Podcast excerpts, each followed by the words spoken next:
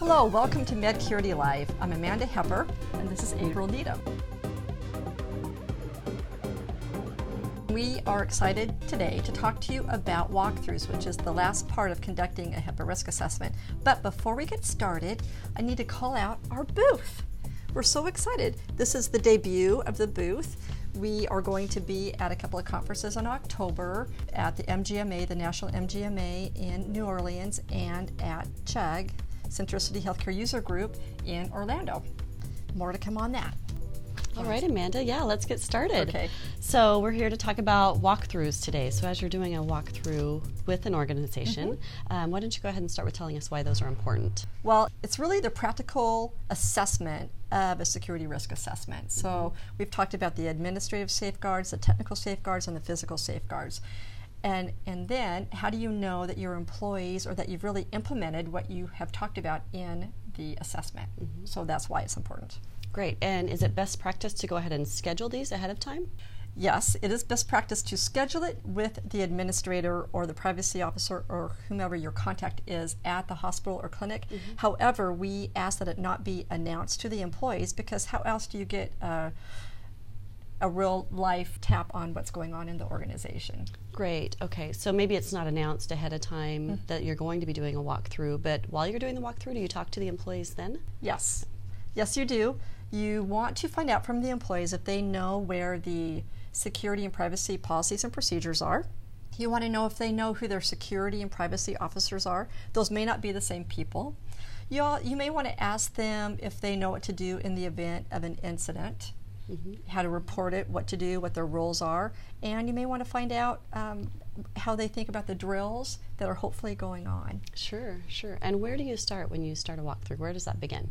It starts the moment that you walk in the door of the hospital or the clinic. So you want to look for the notice of uh, privacy that's posted somewhere mm-hmm. so that um, uh, clients or patients can see those. And then you wait in line, just like patients will do. You want to see if you can overhear the next person in line reveal protected health information, sure. right? Mm-hmm. Uh, sometimes the workflow of the practice uh, is tight, but there are things you can post a sign that says, please, you know, stay behind this line and wait till we call you forward, things like that. Uh, when the patients check in, you want to make sure that the minimal necessary information is on the sign in sheet. Sure. So that it doesn't reveal too much information to the next patient that signs in. Mm-hmm. You also want to see if they have a visitor log, right? So we're coming in as a visitor. Are they having us check in and document the reason for our visit? Right. So those that's where you start. Great. And then, so once you get in uh, and kind of take an assessment of the lobby and what's happening there, what's the next step in your assessment or your walkthrough? Excuse me. Yeah, no, mm-hmm. both part of the same thing. uh, so you will walk through the hospital or the clinic. So you'll walk through the hallway. Um, you want to see how secure it is to get from the lobby to the patient area. Mm-hmm. Um, it's going to be different for different organizations. So hopefully you have a badge or you're checked in. And then you want to look around for monitors that are displayed and see if there's patient information on those. You check to see if the workstations or the computers are automatically logging off if they are left unattended. Each practice, each hospital is different. Sometimes it's tight quarters, and providers are sitting at a pod and uh, updating the patient chart. So you may need privacy screens to oh, protect sure. the information mm-hmm. as well. Mm-hmm. And as you're walking through, what about if they have something hanging on a wall, like a whiteboard or something like that, where they're recording information? Mm-hmm. Um, what do you do with that that situation? Yeah, good question. It's of common practice for practices to use whiteboards mm-hmm. to show where patients are at, in which room they're in. Um, but you want to make sure, again, minimal necessary information is there so that it does not reveal too much information to somebody else um, that's unauthorized to view that information. Another thing that you may see are bulletin boards that have thank you notes, which is pretty fun. Mm-hmm. I mean, providers and nurses and staff love to see those thank you notes. Mm-hmm. However, they may reveal too much patient information, protected health information. And so we it's best practice to get an approval for displaying that mm-hmm. on the uh, bulletin board or just not to put them up there.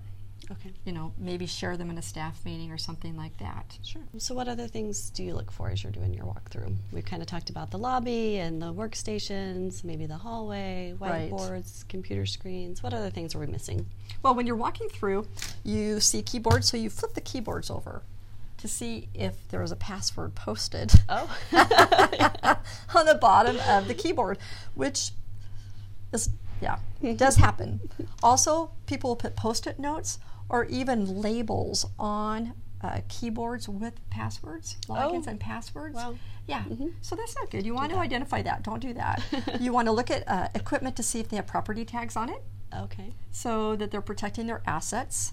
Uh, you want to look for trash bins and shred bins and see if there is uh, protected health information, their chart notes or something like that that just got tossed into a trash bin, Okay. which could present a vulnerability. You want to ensure that they have best practices for shred bins. Some organizations will ensure that their uh, staff empty those shred bins nightly into the into a shredder or into a locked shred bin. So you want you do not want to have that information lying around. Um, at a prior employer, I accidentally had a piece of I le- accidentally left a piece of paper in a shred bin, had no protected health information on it, and I was spoken to the next day. Oh, sounds like they're on top of it. They are on mm-hmm. top of it, right? So you want to make you just want to instill those best practices. Oh, you want to open cabinets. oh, sure. So there may be some protected health information laying there, claims reports or something like that could be laying in a cabinet. You mm-hmm. don't want those accessible. Also, vials, lab vials may have protected health oh. information on them, might be laying around, so you want to mm-hmm. check for those. Also, doors. You want to see where they store their servers and their communication equipment. I've heard, well, we keep the door unlocked because it gets too hot in the server room. So you need to either move that server somewhere or mm-hmm. put air conditioning in there or something like that. You need to protect.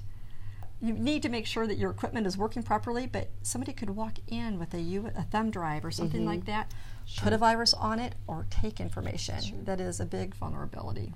Wonderful. That's a lot of information. Is there anything else you'd like to share with us? Any other tips before we wrap it up today? Sure. One thing we do as walkthroughs during office hours and then after office hours. People may be a little bit more on their toes during office hours.